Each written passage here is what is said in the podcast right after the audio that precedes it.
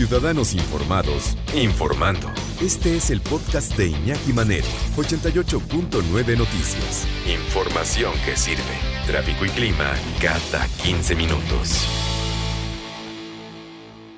Ya lo hemos platicado en algún, en algún momento, pero es tan grande la prevalencia de cáncer de mama en mujeres que de repente se nos olvida que esa enfermedad también nos puede pegar a los hombres.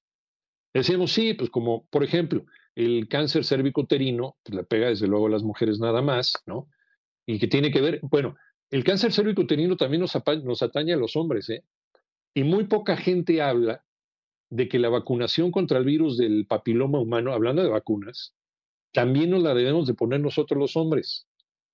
Aunque hay algunos médicos que dicen, no, son las mujeres que se deben vacunar. Oye, si los hombres somos los vectores los hombres también somos vectores de este cáncer, cervicuterino, de este virus del papiloma humano. Algunas cepas de este virus del papiloma humano producen en las mujeres cáncer cervicuterino. Es una verruga que desarrolla cáncer, depende de la cepa del virus, y que puede matar a una persona. Es más, a los hombres también nos puede provocar, que a lo mejor también son, son casos más bajos, pero también nos puede provocar cáncer de pene, incluso hasta cáncer de garganta en hombres y mujeres, si practicas el sexo oral con tu pareja.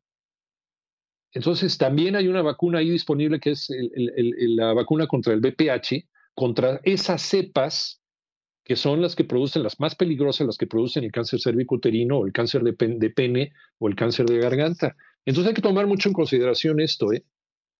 No, no se habla mucho del cáncer de mama en hombres porque es mayor la prevalencia en mujeres, pero los hombres también debemos de explorarnos ya estábamos viendo por ahí cuántos, son muy pocas, sí, las eh, personas diagnosticadas en México, pero es una vida que a lo mejor se pierde por no tomarle eh, o por ignorancia o porque creemos que nada más le da a las mujeres. Y si nos sentimos una bolita, ¿no? Los hombres, en algún momento que te tocas o te mueves y, ay, me dolió, ¿no? Es, no, pues no puede ser cáncer de mama porque eso mal le pasa a las mujeres. No es cierto. Y finalmente se te desarrolla un cáncer, se vuelve metástasis y te mueres. ¿Todo por qué? Por ignorancia. La ignorancia sale caro. Entonces, eh, si tú no sabes cómo auscultarte, ¿no? Como hombre, y si tienes una pareja o, si te conoces a una mujer que lo hace, y que es también las mujeres son más responsables que los hombres, eso me queda clarísimo con el asunto de su salud, y, son como más meticulosas en ir al, al, médico como relojito para hacerse el Papa Nicolau y para hacerse la mastografía y demás. Pues pregúntales cómo le hacen para tocarse en la regadera o, y, a cualquier cosa sospechosa, cualquier bolita, que puede ser una bolita de grasa, sí, si quieres, pero hay que ir con el médico. No tengas miedo. Oigan, que me salió una bolita, puede ser cáncer de mama. Hay que, hay que preguntar, dice Alfredo Valdés Casarín. A ver qué nos dice Alfredo. ¿Dónde está? Ah, sí está. Gracias. Sindemia es dos pandemias diferentes al mismo tiempo. Gracias, Alfredo. Pues sí, pues sí, estamos conviviendo con una pandemia que es la pandemia del... No, mira, no sabía que sindemia quiere decir dos pandemias al mismo tiempo. Ya lo habíamos comentado. Estamos conviviendo con la pandemia de este, del virus de la inmunodeficiencia humana, del VIH, desde hace 40 años.